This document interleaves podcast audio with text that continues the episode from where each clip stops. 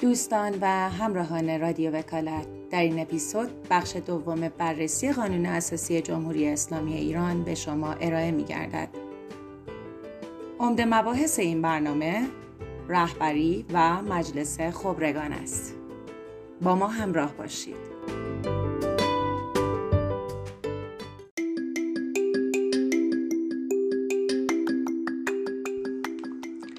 اولین اصل که به مبحث رهبری پرداخته اصل پنجم قانون اساسیه. در زمان غیبت حضرت ولی عصر در جمهوری اسلامی ایران ولایت ام و امامت امت بر عهده فقیه عادل با تقوا آگاه به زمان شجاع مدیر و مدبر است. در اصل 107 قانون اساسی تعیین رهبر را به عهده خبرگان منتخب مردم قرار داده است. رهبر منتخب خبرگان ولایت امر و همه مسئولیت های ناشی از آن را بر عهده خواهد داشت. وظایف رهبری در اصل 110 هم آمده است.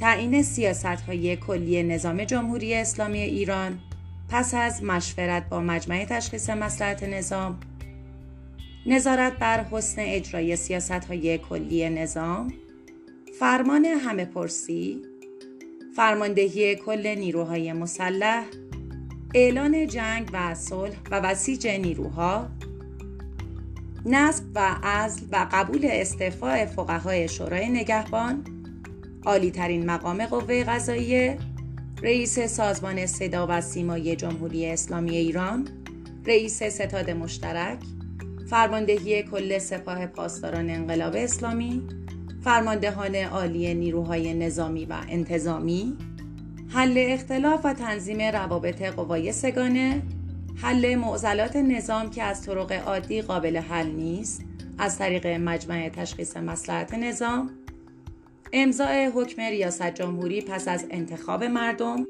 ازل رئیس جمهور با در نظر گرفتن مصالح کشور پس از حکم دیوان عالی کشور به تخلف وی از وظایف قانونی یا رأی مجلس شورای اسلامی به عدم کفایت وی بر اساس اصل 89 اف یا تخفیف مجازات محکومین در حدود موازین اسلامی پس از پیشنهاد رئیس قوه قضاییه که در 11 بند زیل اصل 110 آمده است.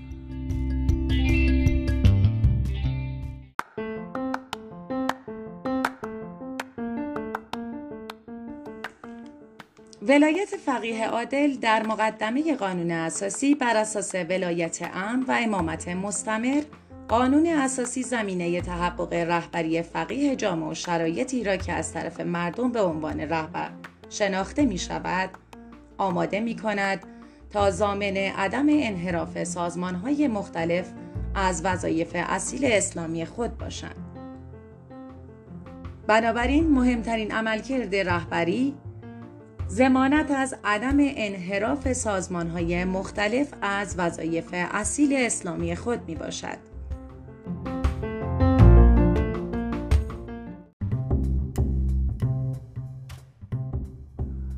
رهبری همچنین می تواند فرمان تطمیم اصلاح قانون اساسی را از طریق رئیس جمهور پس از مشورت با مجمع تشخیص مسلحت نظام به شورای بازنگری قانون اساسی ارجا دهد همچنین مصوبات شورای عالی امنیت ملی نیز پس از تایید مقام رهبری قابل اجراست همچنین در اصل 157 قانون اساسی مقام رهبری یک نفر مجتهد عادل و آگاه به امور قضایی مدیر و مدبر را برای مدت پنج سال به عنوان رئیس قوه قضاییه تعیین می کند.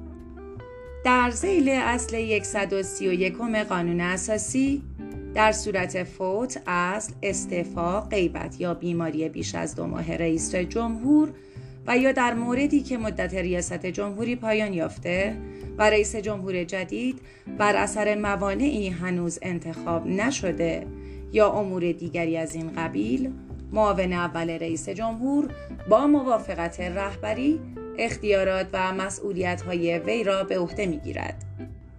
در فراز پایانی این اصل در صورت فوت معاون اول یا امور دیگری که مانع انجام وظایف وی گردد و نیز در صورتی که رئیس جمهور معاون اول نداشته باشد مقام رهبری فرد دیگری را به جای او منصوب می کند.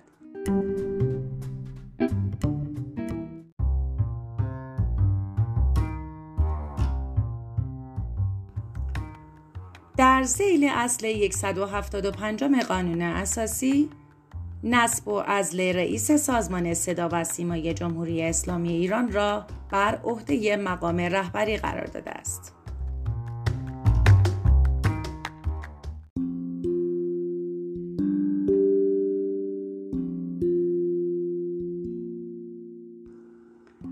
در زیل اصل 122 رئیس جمهور در حدود اختیارات و وظایفی که به موجب قانون اساسی و یا قوانین عادی به عهده دارد در برابر ملت و رهبر و مجلس شورای اسلامی مسئول است.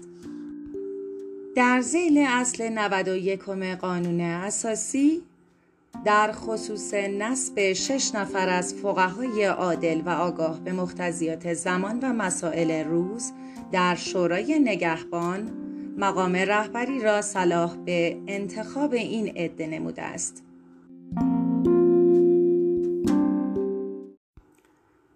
در اصل 109 شرایط و صفات رهبری به تفصیل بیان شده است. صلاحیت علمی لازم برای افتا در ابواب مختلف فقه، عدالت و تقوای لازم برای رهبری امت اسلام، بینش صحیح سیاسی و اجتماعی، تدبیر، شجاعت، مدیریت و قدرت کافی برای رهبری.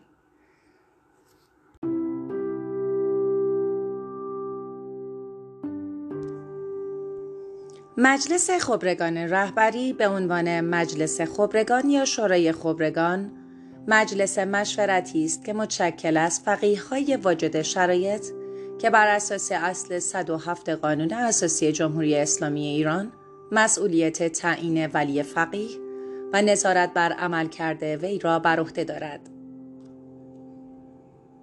احراز شرایط نامزدهای این مجلس توسط فقهای شورای نگهبان به عمل می آید. این نهاد ارتباط بسیار نزدیک و مستقیمی با مقام ولایت فقیه دارد و همین موضوع سبب شده تا از جایگاه ویژه‌ای برخوردار باشد. در اصل 109 قانون اساسی آمده است که رهبر حکومت اسلامی باید دارای صلاحیت علمی لازم برای افتاع در ابواب مختلف فقه، عدالت و تقوای لازم برای رهبری امت اسلامی و بینش صحیح سیاسی، اجتماعی و تدبیر، شجاعت، مدیریت و قدرت کافی برای رهبری را داشته باشد. بی تردید باید گفت تشخیص این امر از عهده مردم عادی خارج است و باید نهادی متشکل از فقها باشند تا بتوانند ویژگی فقاهت را در رهبری تشخیص دهند. از این رو مهمترین شرط اعضای مجلس خبرگان رهبری اجتهاد عنوان می شود. ماهیت عمل کرده این مجلس مشورتی و نظارتی است. اداره جلسات این مجلس توسط آیننامه داخلی صورت می گیرد و این آیننامه داخلی توسط خود اعضای آن تدوین و تصویب می گردد.